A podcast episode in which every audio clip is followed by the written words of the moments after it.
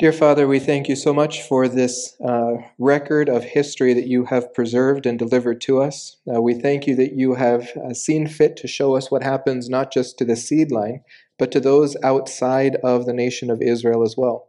We see that you have a plan not just for Israel, but for the whole world, and through Israel, the world will be blessed. Uh, so we do uh, recognize your faithfulness in this passage and your mercy and your grace, and we do pray that it would uh, speak to our souls and speak to our spirits and to encourage us as well uh, as we long for and wait for the day of your return. We do praise you in the name of your Son, Jesus. Amen. All right, you may all be seated.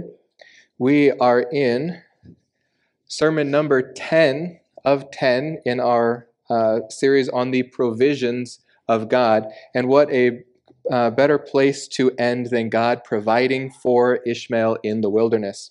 We do have one more series in Genesis before we switch to Romans, so we're not quite done with Genesis yet, uh, but uh, we do want to recognize a turning point in this passage. We'll begin with the main point so that it is at the front of your mind as we go through the message this morning. God is faithful to his promise and protection of Abraham and the seed line. Any threat to it or to the throne of the seed line, which God is erecting through the nation of Abraham, will be removed. Despite Ishmael's removal, God remains with him. He is faithful to all his promises, not only those to the seed line. Though Ishmael is disinherited from the line chosen to serve as God's client nation, he is not disinherited from relationship with God. He has his own promises from God. One of the first things we want to recognize in this passage is that we begin to deal with the life of Isaac. And we're not doing a separate series on the life of Isaac. He's kind of subsumed under Abraham as Abraham's son and under Jacob as Jacob's father. He's almost the forgotten of the three, uh, but he was the fulfillment of the promise of a coming son through Abraham and uh, Sarah. So this is a very important event, and often, or as we see so often in these important events, Moses being the fantastic writer that he is, he structures it very carefully.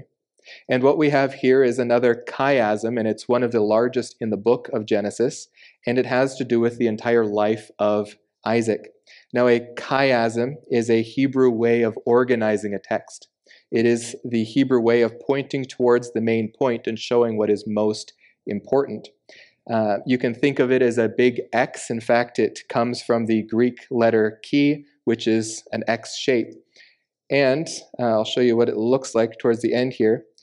It narrows down on one point that is going to be the main point of the passage with Isaac, and we'll see that that is the uh, electing of a new matriarch so that Isaac and Rebekah come together, and from them, just like from Abraham and Sarah, comes the seed son Jacob. But here in our passage this morning, we have God's choice of the younger son. This younger son is Isaac, and it parallels with a passage that comes later with Isaac's sons, Jacob and Esau, when God will choose the younger son, Jacob, uh, for the inheritance, and that will come in Genesis twenty-seven. Also this morning, we are going to cover the marriage of the older brother, the disinherited brother, who is an archer or a hunter. Uh, here it is Ishmael, and he marries a foreigner, an Egyptian. Later, it will be Esau who will marry a foreigner, and he will marry a Hittite. As we progress through the next sermon series, we will see yet another conflict between Abimelech and one of the chosen. Here we will have Abraham fighting with Abimelech over a well. That well will be granted to Abraham in a covenant, but in the next generation, Abimelech's children go back on this covenant, and Isaac will have the same fight with them over this well. This will have to do with the promise of land. They've been promised land, seed, and blessing. With the seed son comes the land promise as well. And this will be the first plot of land that Abraham receives in the land. Uh, and then Isaac will have to fight for it as well. But even as they own this well, they still remain sojourners, visitors in this land until God will give it to them fully. Then we will move on to one of the most prominent episodes in all of Genesis, where uh, Isaac is offered up by Abraham in full dependence on God. So we might call this risking it all for the covenant, but placing it all on God for the covenant. Opposite that, we have the opposite uh, kind of event happening, where Esau scorns the covenant, chooses the world instead of trust in God, and he sells his birthright as the oldest son for a cup of soup. We then have the genealogy, or the line of the arrogated line, the line which does not receive the inheritance of land, seed, and blessing. This would be the line of Nahor, one of Abraham's brothers, and the genealogy of the arrogated line of Ishmael comes in Genesis twenty-five. Moving in further, we have the death of Abraham's first wife, or his, his uh, true wife, Sarah, in chapter twenty-three, paralleled by the death of Abraham and his second wife, Keturah. And right there in the middle, we have the Hebrew author, Moses, his main point in this passage, which is finding a mother for the seed line, finding a partner for Isaac, the seed son. And we'll find that in Rebekah. And of course, it's no wonder then that we get sixty-seven verses in that chapter and about twenty in every other chapter, because this is important. Not only that, but Moses repeats himself at least three times, telling the story three times over again in this chapter. It is a very important event, God choosing the next mother of the nation of Israel. Well, before we jump into the actual text this morning, then, we're going to look at how exactly the events this morning will parallel the events of God's choice of the younger son between Jacob and Esau. First, there is a conflict between the two sons. We see this this morning with Ishmael and Isaac. We'll have to decipher what exactly was that conflict and why it caused Ishmael to be disinherited.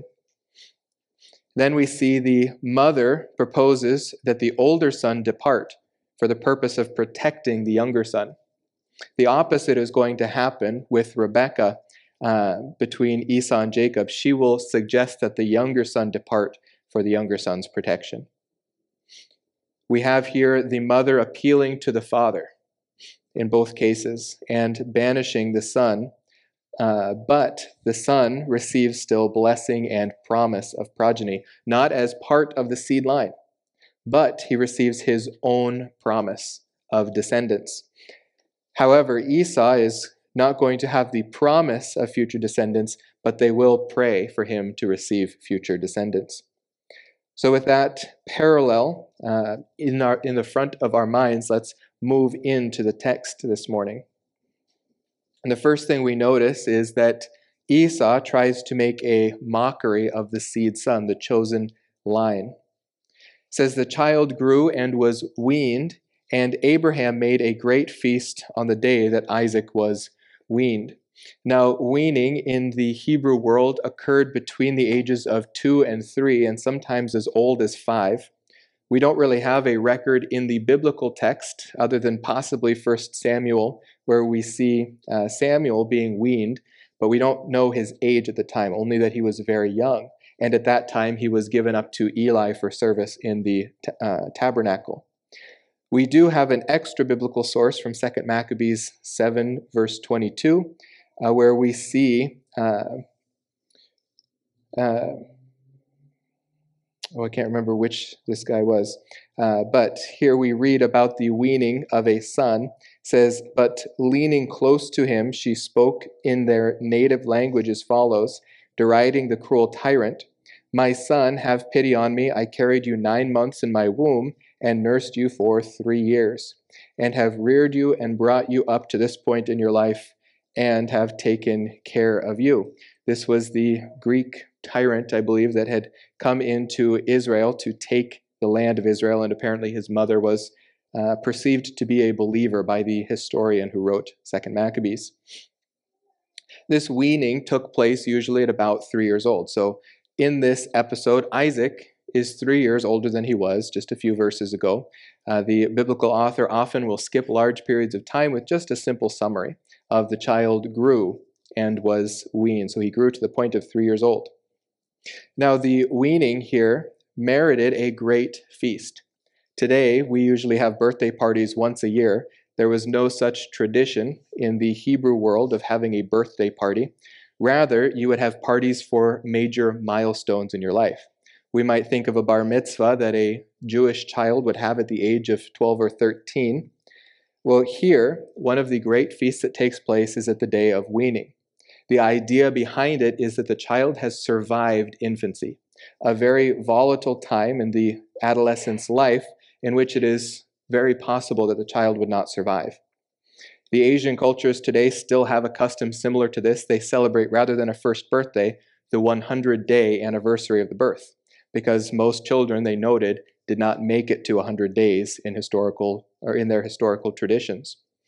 So this was time for a great feast.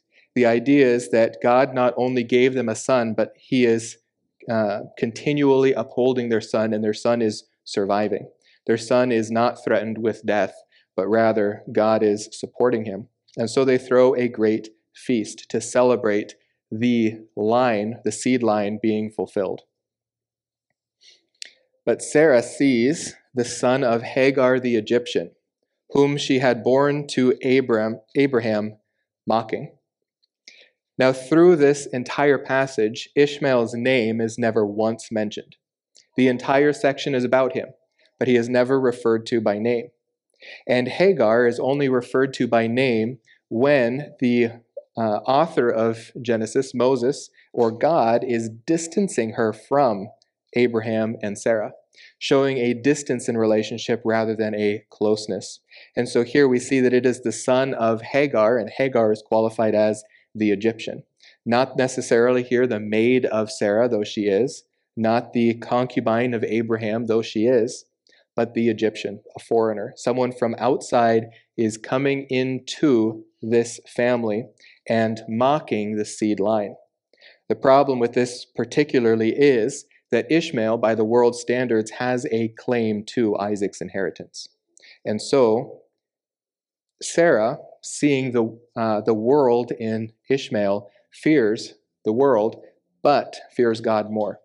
We'll see her this time, rather than how she acted in chapter sixteen, putting her hope, her trust in Abraham, who puts his trust in God. We have a correct use of the headship principle from creation in this case, where in the other we saw Abraham saying to Sarah, you just do whatever you feel like doing.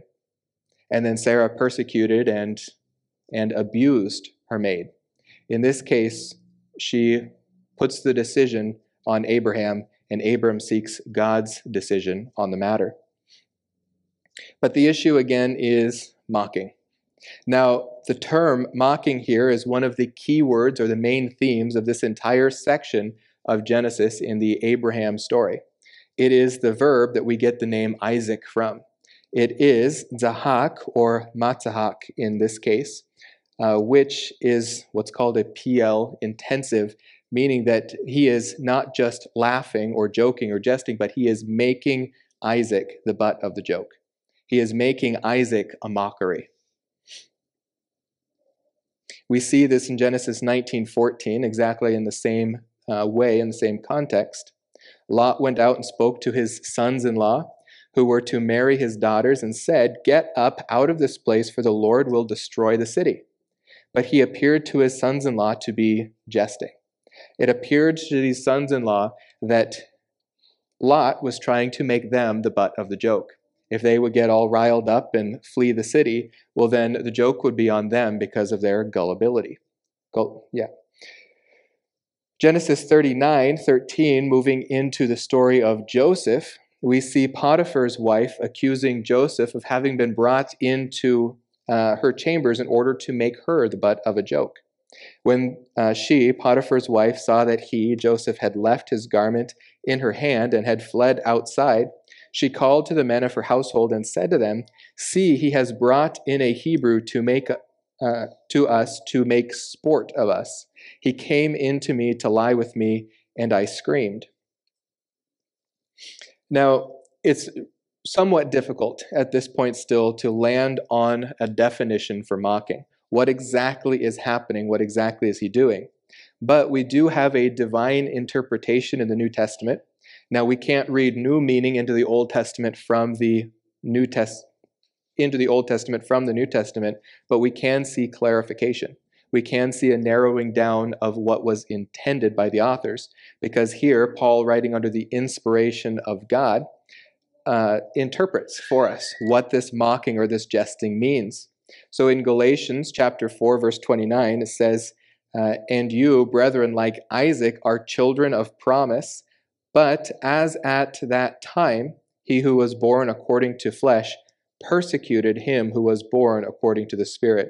So it is now also." Paul interprets the events of Genesis chapter twenty-one as a persecution from Ishmael towards Isaac. Now in Genesis chapter three, or chapter twelve, verse three, remember what God had promised to Abraham concerning his seed line. He said, "I will bless those who bless you, and the one who curses you or treats you lightly, treats you insignificantly, I will curse or bind under a curse. And in you all the families of the earth will be blessed." So whether or not Ishmael is actively persecuting Isaac, or whether he is simply treating him lightly as the butt of the joke, God has promised that he will take care of this situation and that he will curse the one who is treating lightly the seed line of Abraham. I might add to this that we also have some hints in the context preceding this about what kind of mockery or what kind of persecution Ishmael might be directing towards Isaac. Back in verse six of the same chapter, Sarah said, "God has made laughter, sahak, from Isaac for me. Everyone who hears will laugh with me. Everyone who Ishmaels will Isaac with me." Uh, There is a lot of play on word happening in this passage, uh, but here the idea is uh, that anyone who hears of this situation is going to laugh with joy. And then in the next verses, we see Isaac not laughing with joy, but laughing, making them the butt of the joke. Back in the previous chapter, we saw the vindication of Sarah from Abimelech, because by the world's standards and looking in on Sarah, after she had been traded off to Abimelech as a uh, as a concubine, her own reputation is on the chopping block here. And so Abimelech to Sarah says, "Behold, I have given your brother a thousand pieces of silver. Behold, it is your vindication before all who are with you, and before all men you are cleared." This was Abimelech's statement and public promise that he had not had sexual relations with that woman. Haha. Uh, sorry. Political joke. To Sarah he said, "Behold, I have given your brother a thousand pieces of silver." The, in this moment, Abimelech is making a public testament to the fact that the son who comes from Sarah could not possibly be his. However, this is a public statement about a private scene or a private episode. No one can know apart from the testimony of Abimelech and his own trustworthiness and the testament of Sarah and her own trustworthiness. And so we see here the threat of people looking in on this situation and saying that saying that there is something untoward about it. And so we might have Isaac here, or Ishmael here, seeing this situation, seeing the child who's weaned and saying, "You're probably not Abraham's son. I am." This is a threat to the seed line. And the threat to the seed line comes from uh, Abraham's own unfaithfulness in the previous episode. And this may as well be the reason for the extreme overemphasis of whose child this actually is.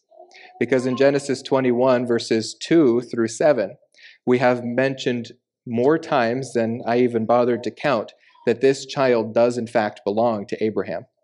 "So Sarah conceived, and she bore a son to Abraham in his old age. At the appointed time of which God had spoken to him, Abraham called the name of his son, who was born to him, whom Sarah bore to him, Isaac. Then Abraham circumcised his son Isaac when he was eight days old, as God had commanded him. Now Abraham was one hundred years old when his son Isaac was born to him. Sarah said, God has made laughter for me. Everyone who hears will laugh with me. And she said, who will have said to Abraham that Sarah would nurse children? Yet I have borne him a son in his old age. There is no doubt in the text here that Isaac is the legitimate child of Abraham. But we know this through the revelation of God. Ishmael, looking on, has every uh, reason in the world to look at Sarah and say, I just don't buy it.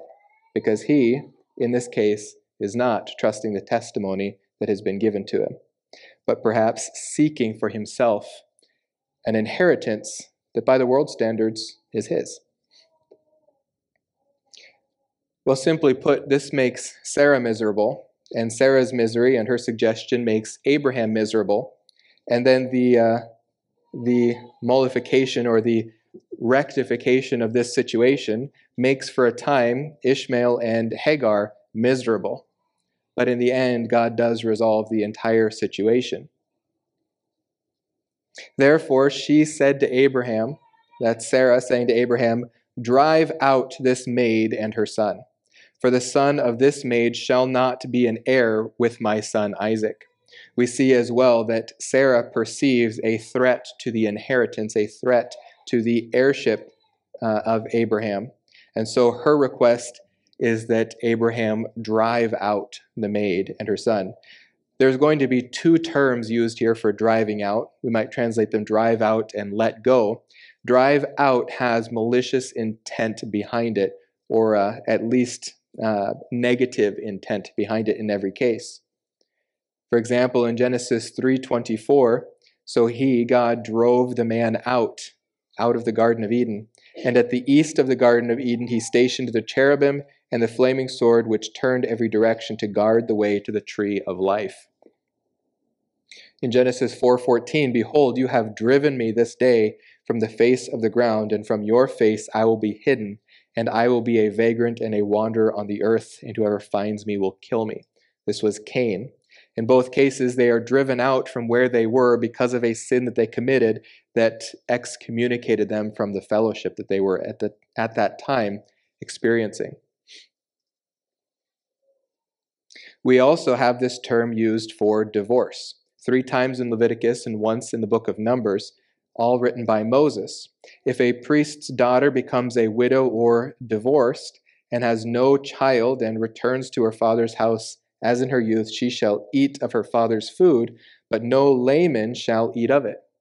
Now remember back in chapter sixteen, Sarah gave Hagar, her handmaid, her slave, to Abraham as a wife. Abraham took Hagar as a second wife, not just a concubine. So she was elevated from slavery to uh, marriage, to wifehood. But here, Sarah calls her this maid, this slave woman, and her son. She is saying, perhaps here, divorce this slave woman and her son. Send her away in the same way that a man sends a wife away. After Abraham had lived ten years in the land of Canaan, Abraham's wife Sarai took Hagar the Egyptian, her maid, and gave her to her husband Abraham as his wife. The reason that Sarah wants her sent away, sent away with her son, is because the son of this maid shall not be an heir with my son Isaac. Naturally, as it would any human father, this matter distressed Abraham greatly because of his son. Here is one of the only times in which Ishmael in this passage is called the son of Abraham, and Abraham calls him that himself. Very interestingly, when God speaks to Abraham, God does not refer to Ishmael as Abraham's son. God refers to him simply as an adolescent, this young one or this unexperienced one. But God said to Abram, do not be distressed because of the lad and your maid your slave woman.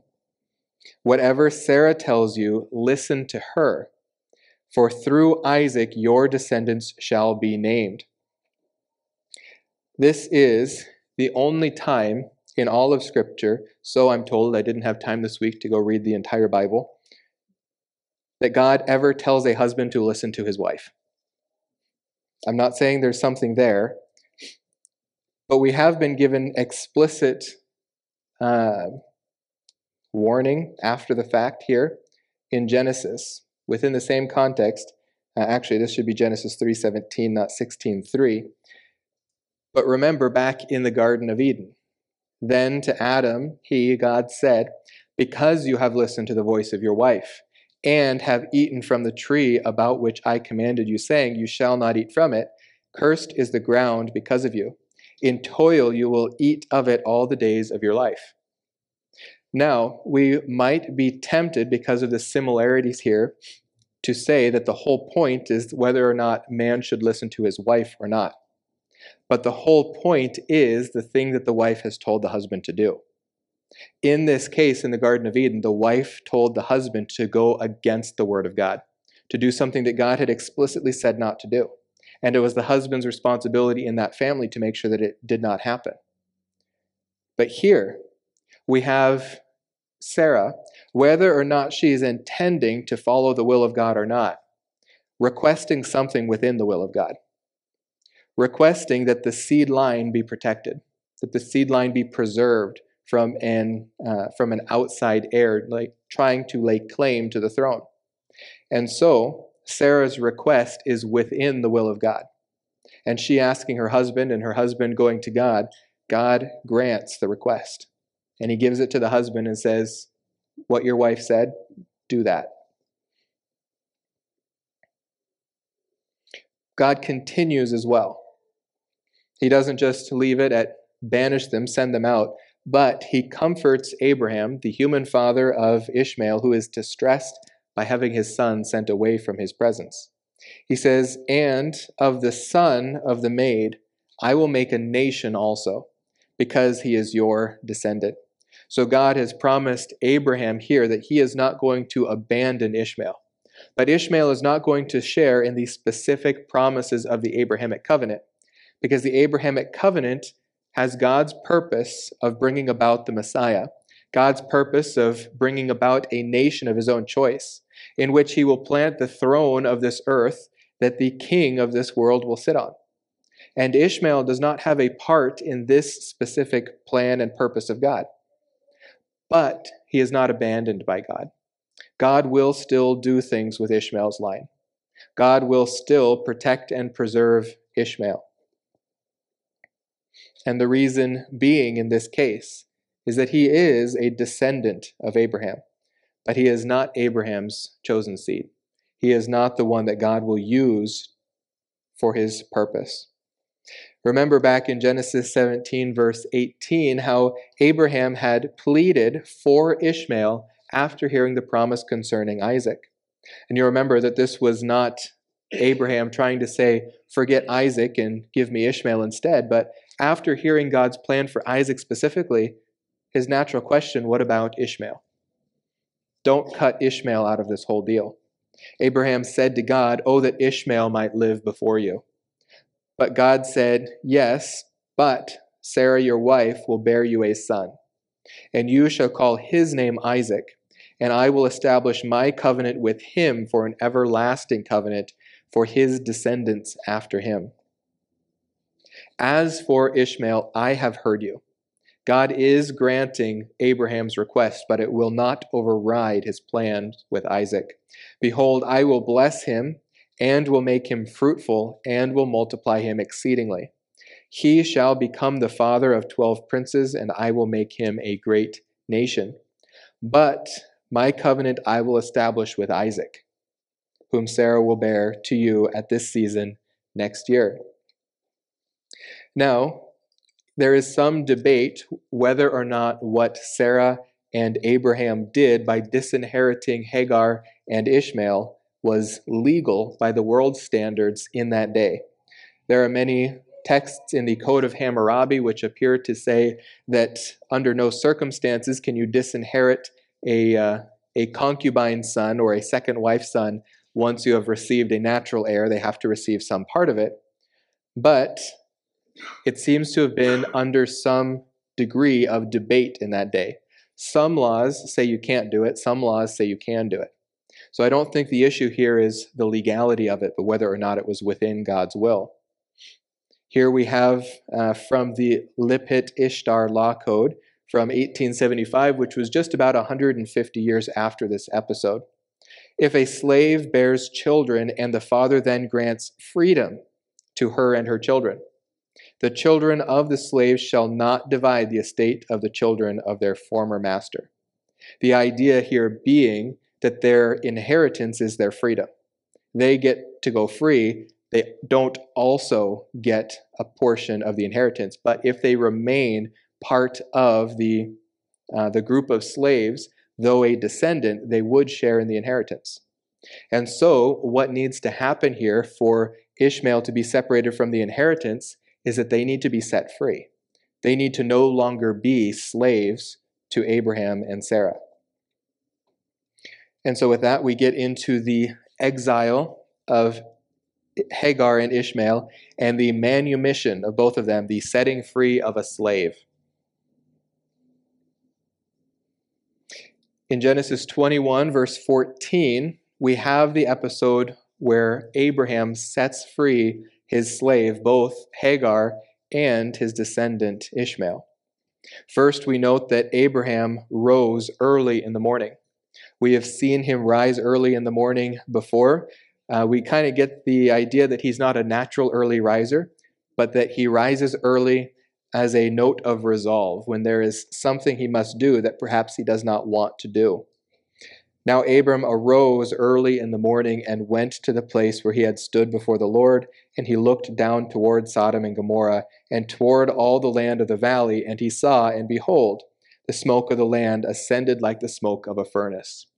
Abram got up early in the morning to see whether or not God had found any righteous persons in Sodom and Gomorrah. And he received a negative answer to that because God had destroyed the city. He had not saved it. He had not found ten righteous persons in it. Genesis twenty, verse eight, with Abimelech after he was told by God in a night vision that he is a dead man because of his sin with Sarah. The next day he rises early in the morning and calls his servants, and he tells them these things in their hearing, and the men were greatly frightened. The first thing he does in the morning is tells the uh, the uncomely story of how he became a sinner with Sarah. This was an admission of partial guilt. This was not something that Abimelech looked forward to, but it is something that out of resolve he was obedient to do immediately. Abraham as well is going to immediately be obedient uh, and resolved to be obedient when God tells him to take his only son up Mount Moriah and offer him as a sacrifice. Once again, we'll see Abraham rising early in the morning to do so. So here, Abraham, knowing full well that he is about to disinherit his son, and send them away and perhaps never see his son again, rises early in the morning.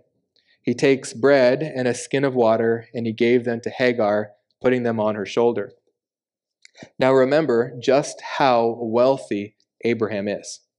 Abraham has so much to his name that he and Lot had to uh, part ways because of the conflict.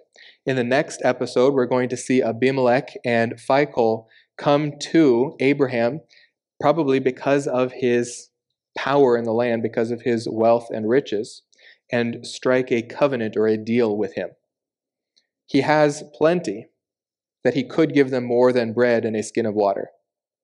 But what he gives them is enough to get them from his household to another town. Just enough not to make them independent, but to make them go somewhere else for dependence. He gives them to Hagar. The them is the bread and the skin of water, and he puts them, the bread and the skin of water, on her shoulder. Some translations will twist the words here a bit to make Ishmael also one of the items that Abraham puts on Hagar's shoulder. And while we recognize from the natural progression of the text and the context of the text that Ishmael is somewhere between seventeen and twenty here, a little too big to be put on the shoulders of his mother. Uh, back about one hundred years ago, there was a theory uh, called the J E D P theory that Moses did not write Genesis, but that four different authors wrote it over thousands of years, and they kept going back and redacting and changing and altering and adding and editing. And so what we have is the result not of one author under the inspiration of God, but many authors creating folklore. One of the ideas here is that this episode mirrors so well Genesis sixteen. It actually doesn't mirror so well Genesis sixteen, but has similar events, that it can't possibly be two different events. It has to be the same. And so one way that they would twist it to try to make it the same would be to make the boy, Ishmael, a young child rather than an adult male. And so they would try to make him a baby that Hagar was sent away with. And most times when you'll see Uh, art depicting this scene, you'll see a little baby sitting under a bush with Hagar feet away, uh, crying. Ishmael was no baby at this point. Ishmael was somewhere between seventeen and twenty, and not sitting on his mother's shoulder. But just as Abraham gave Hagar bread and a skin of water, her only possessions that he gave her to take away, he also gave her the boy. This does not simply mean that he had the boy accompany her in departing, but he rendered over to her the boy. He surrendered him, he entrusted him, in the same way that we see in Genesis seventeen two, God establishing Natan, his covenant between Abraham and himself, uh, to multiply him exceedingly. He gave this covenant to Abraham as a possession that belonged to him. Here, Abram is taking his possession, his son, his descendant, and giving it to the woman, and it now belongs to her. The boy is fully under Hagar's responsibility. And then, at that point, he sends her away. Notice the difference in phrasing here between what Sarah told him to do to drive her out and what Abraham does. He sends her away. We have both of these terms as well in Exodus chapter eleven, when Israel is being let go or freed from slavery in Egypt and then driven out by the wrath of Pharaoh. Now the Lord said to Moses, "One more plague I will bring on Pharaoh and on Egypt. After that he will let you go from here. When he lets you go, I will surely drive you out from here completely." God is going to drive them out of the land of Egypt so that they will not return. He is cutting off uh, their source in Egypt. In Numbers, we're going to see them whining and complaining and saying, we should go back to Egypt. But God keeps them from going back to Egypt. And so having been cut off, having been driven out, having been set free, no longer under the authority of Abraham, and given enough provisions to make it from uh, Gerar, or wherever they are, to another town, just a couple hours, she departed and wandered about. The, the phrase here means wandered aimlessly. She was lost and wandering. She did not go right to another city, but she squandered what she had, walking aimlessly through the wilderness. Uh, this is also the same phrase used of Israel wandering about in the land of Israel, having not gone directly into the land by faith that God had told them to go into. Where she's wandering is the wilderness of Beersheba. Now, we haven't encountered Beersheba yet. It is given to us proleptically here. That means looking into the future, because the next episode is going to be about Beersheba. This is where Abraham is going to sign a covenant with Abimelech and Phicol. Beersheba literally means the well of seven, or the well of oaths, because Abraham is going to make an oath at this well with Abimelech. The land where Abraham and Sarah and Hagar have been sojourning is Gerar, where Abimelech is the sovereign. You'll notice it's just southwest or southeast a bit of Gaza, which is still the Gaza Strip today, uh, which uh, I did not get to visit because that is a terrorist location. Uh, but we did get close to Gerar. Um, and we did get close there to Beersheba, which is just a little ways away. Uh, but she is essentially wandering down in this arid desert land uh, in the northern Negev, just south of where Abraham uh, lived. She's not heading directly to another city. The result of this, we get to see her and her son's mortality. We get to see uh, when they're not in dependence fully on God, what happens to them, but then placing their dependence on God, and God comes to the rescue. When the water in the skin was used up, she left the boy under one of the bushes. This is another one of those verbs that they use to say that this was a child, because uh, literally the verb, uh, shalak, means to throw or to cast down. And the idea that uh, they would draw on here is that the boy has to be small enough that she carries him so that she can throw him down uh, to the ground under the bushes. Uh, the problem is this isn't even the best translation of this term, and it's a translation outside of context. Context needs to determine the meaning. So we have two options. Uh, shalak can also mean to drag. Her son would be so large that she could only drag him through the desert. But it also means to lower, the same way you would lower someone into a grave, which is not to pick you up and throw you, but to let down slowly. Genesis thirty-seven, uh, verse twenty says, "Now then, come and let us kill him and throw him into one of the pits. And we will say a wild beast devoured him. Then let us see what will become of his dreams." This was Joseph and his brothers. Uh, dis- or actually Joseph's brothers deciding to kill Joseph and throw him into one of the pits. Reuben comes along and says, "Let's not kill him, let's just put him in one of the pits." And when he says, "put him in one of the pits," he still uses the same verb. Let's lower him down into one of the pits. The same will happen to Jeremiah in chapter thirty-eight, verse six. They took Jeremiah and cast him into the cistern. We might think of this as throwing him until we see the context. Of Mal. Malchijah, the king's son, which was in the court of the guardhouse, and they let Jeremiah down with ropes. They didn't throw him down, they let him down. Now in the cistern there was no water, but only mud, and Jeremiah sank into the mud. So Hagar lays her son, her adult son, under a bush, probably to give him just a little bit of shade as he dies. Then she went and sat down opposite him about a bow shot away. Uh, this is kind of a normal uh, a normal phrase giving distance. It would have been just a couple hundred meters away, uh, probably far enough away that she could still see him, but not close enough to hear him. Uh, and she said, "Do not let me see the boy die." And she sat opposite him and lifted up her voice and wept.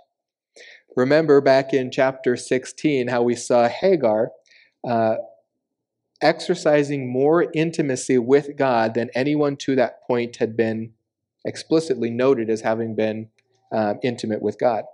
Her, the way that she spoke to God, the way that she interacted with God uh, showed that she had an intimate relationship with this God. She met this God, of course, through her master Abraham. This was not her God in Egypt, but she adopted this God in a similar way that uh, Ruth would adopt Naomi's God. This was still her God when she left Abraham. This is still the one to whom she prays when she is in distress. And note here as well, this is the first prayer of petition in the in all of Scripture. Nowhere up until this point has anyone prayed to God asking him for something. She says, "Do not let me see the boy die." She sat opposite him and lifted up her voice and wept. So she's crying, she's praying out to God.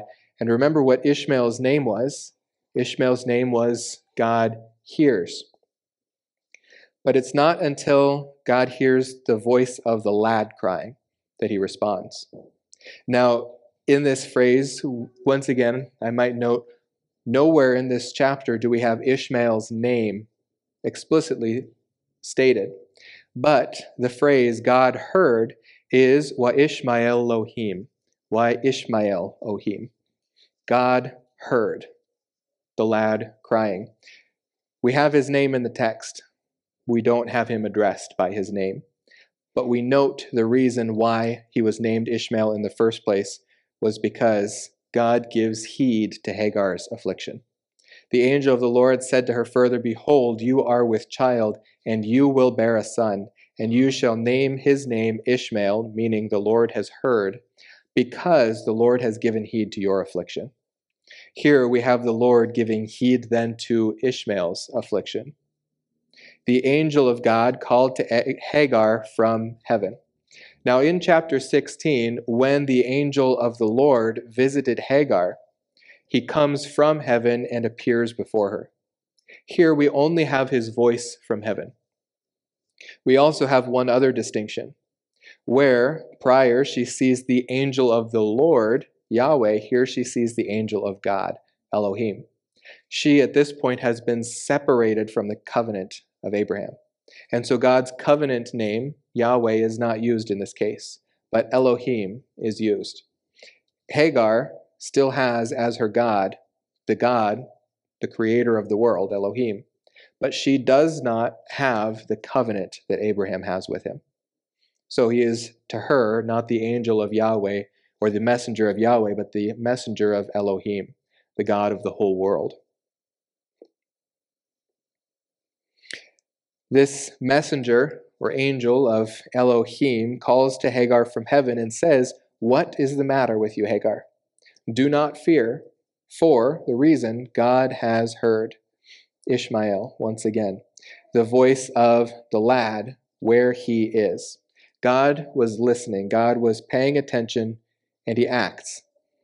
He tells Hagar, "Arise, get up," then to lift up the lad. Once again, our translations sometimes make the meaning here that she holds in her hand Ishmael. But rather what we have in the Hebrew text is that God tells her not only to lift him up, but to support him with her hand. Hold him firmly with your hand. For the reason being, I will make a great nation of him. When God had promised to Abraham that he would make a nation of his son because he was his descendant, he simply said he would make a nation. Here, Hagar is given an even better promise. Not just a nation, but a great nation will come from him. And at that point, God opened her eyes. He showed her, or he let her see, and she saw a well of water. In the next, actually not quite in the next episode, but in the next chapter, in chapter twenty-two, we'll see God do the same thing with Abraham. When he is about to sacrifice his son Isaac, God speaks from heaven and tells Abraham to lift up his eyes. And when he lifts up his eyes, he sees a ram in the thicket, a provision from God, standing in the place of what otherwise would be death. God opened her eyes, and she saw a well of water. And she went and filled the skin with water and gave the lad a drink. This was the rescue of Hagar and Ishmael. We know that uh, they make it safely to wherever they're going after this, because once again, we get a quick summary view of the rest of Ishmael's life. He'll appear one more time at the burial of Abraham, and then we'll get his genealogy, and then he disappears from the text entirely. But here is the summary of his growth. God was with the lad. Remember, Abraham had asked, "God, may Ishmael walk before you." God said yes, but not as the covenant son, not as the seed son. God is faithful to this.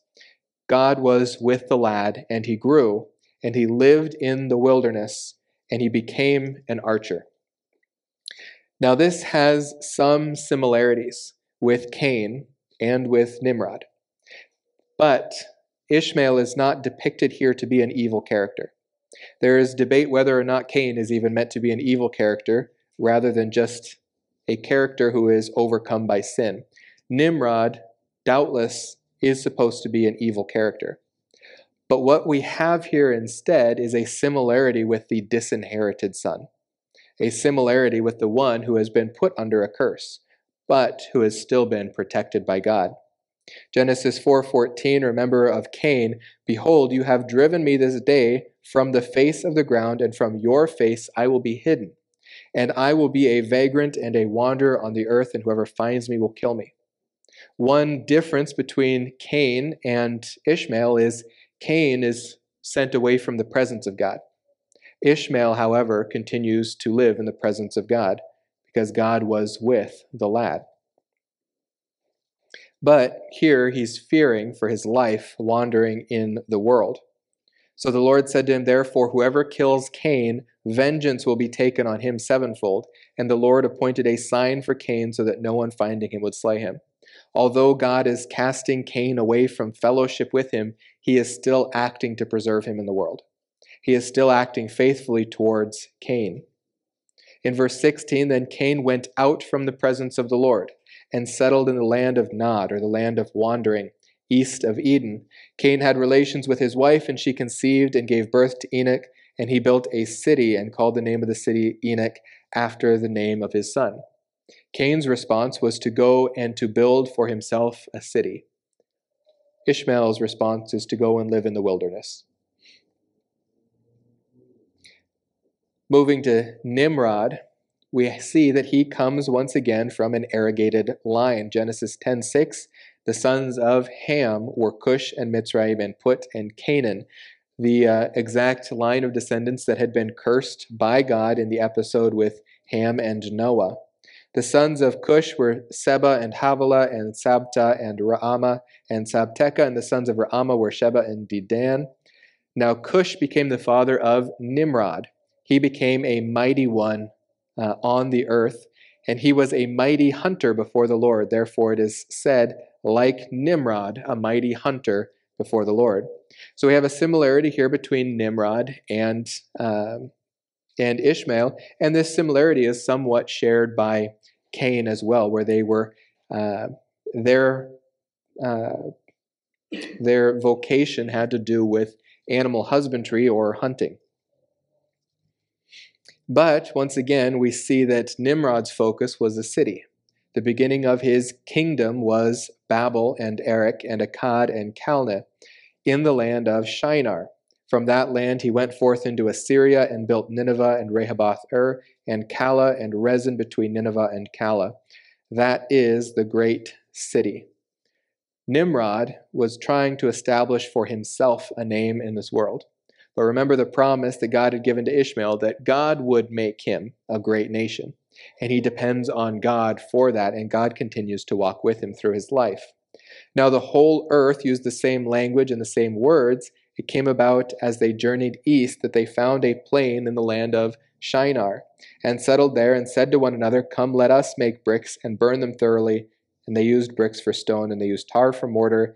And they said, come, let us build for ourselves a city and a tower whose top will reach into the heaven, and let us make for ourselves a name, otherwise we will be scattered abro- excuse me, scattered abroad over the face of the whole earth.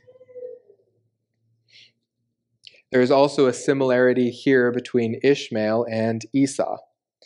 When the boys grew up, Esau became a skillful hunter and a man of the field, but Jacob was a peaceful man living in tents, very similar to Abraham. So this irrigated seed line then, or this irrigated line, this line that has been cut off from the covenant, um, continues to live, continues to grow, continues to thrive, but apart from the promise of land and seed and blessing. He lived in the wilderness of Paran. Paran is that eastern part of the Sinai Peninsula, one of the areas that the children of Israel will come through as they're about to enter the land.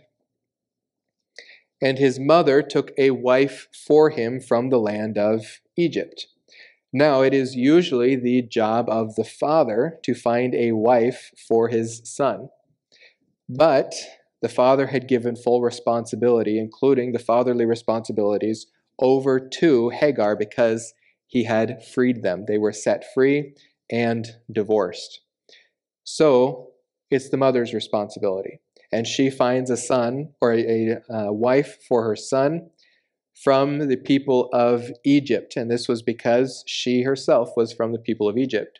She has nothing to trade, nothing to barter. You remember the daughters of Lot, how they looked to the world and they said, there are no husbands for us because the father had nothing. The father had no people, the father had no wealth, the father had no land. But Hagar can fall back on her heritage. She can fall back on her roots and find a wife for her son. And so uh, we also note that in Genesis twenty-four, when we're getting into that chapter that is Moses' primary point when he comes to the uh, narrative about Isaac, we see the choice of a wife for Isaac. Now Abram was old, advanced in age, and the Lord had blessed Abraham in every way. Abraham said to his servants, the oldest of his household, who had charge of all that he owned, "Please place your hand under my thigh." This was a way of making a covenant promise. "And I will make you swear by the Lord, the God of heaven and the God of earth, that you shall not take a wife for my son from the daughters of the Canaanites among whom I live. But you will go to my country and to my relatives and take a wife for my son Isaac." So just as Hagar goes back to her heritage to find a wife for Ishmael, so Abraham has this servant go back to his own people to find a wife for uh, Isaac. We see that the matriarchy is just as important as the patriarchy in uh, this development of the seed line. God was just as careful about it being Abraham who was the father of Isaac as he was about making sure it was Sarah who was the son, or was the uh, father of, mother of Isaac. He is going to be equally careful about who is the mother and father of Jacob. And this is because, or this is the main point because of that. Just as Abraham and Sarah were the main characters of the last uh, pericope, if you will, here Rebekah and Isaac are going to be the main point, because God is curating specifically a line in human history through which he will bring the Messiah. And if we know anything about genetics, it's that the mother actually carries the seed in her.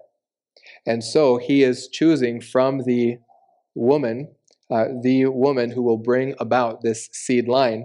We have this promise all the way back in Genesis three fifteen that it will be the seed of the woman Um, who will crush the head of the serpent. God is very concerned with who the mother of this line will be, and she has to come from the people whom Abraham himself came from. In Genesis twenty-six, thirty-four to thirty-five, we see that once again the arrogated line, or the cut-off descendant, is going to marry outside of this covenant people. When Esau was forty years old, he married Judith, the daughter of Beeri the Hittite, and Basemath, the daughter of Elon the Hittite. He marries two women, both are Hittites, and they brought grief to Isaac and Rebekah. All right, our main point this morning: God is faithful to his promise and protection of Abraham and the seed line.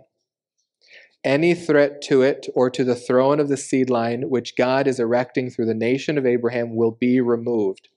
Despite Ishmael's removal, God remains with him. He is faithful to all his promises, not only those to the seed line. Though Ishmael is disinherited from the line chosen to serve as God's client nation, Israel, he is not disinherited from relationship with God. He has his own promises from God. Let's pray. Dear Father, we thank you for the wonderful testimony of your faithfulness. We thank you that we see hints here, even at the very beginning of your uh, purposes with Israel, that you will use Abraham to bless the entire world. We recognize your unique distinction of the nation of Israel, your unique purposes for them, and how you have kept them distinct throughout history and even today. We praise you as we uh, see your faithfulness towards them, and as we see you working through them to bless the whole world, to bring about the Messiah, uh, to bring about salvation, and to eventually bring about your kingdom. We do praise you for your wonderful faithfulness. In the name of your Son, Jesus, amen.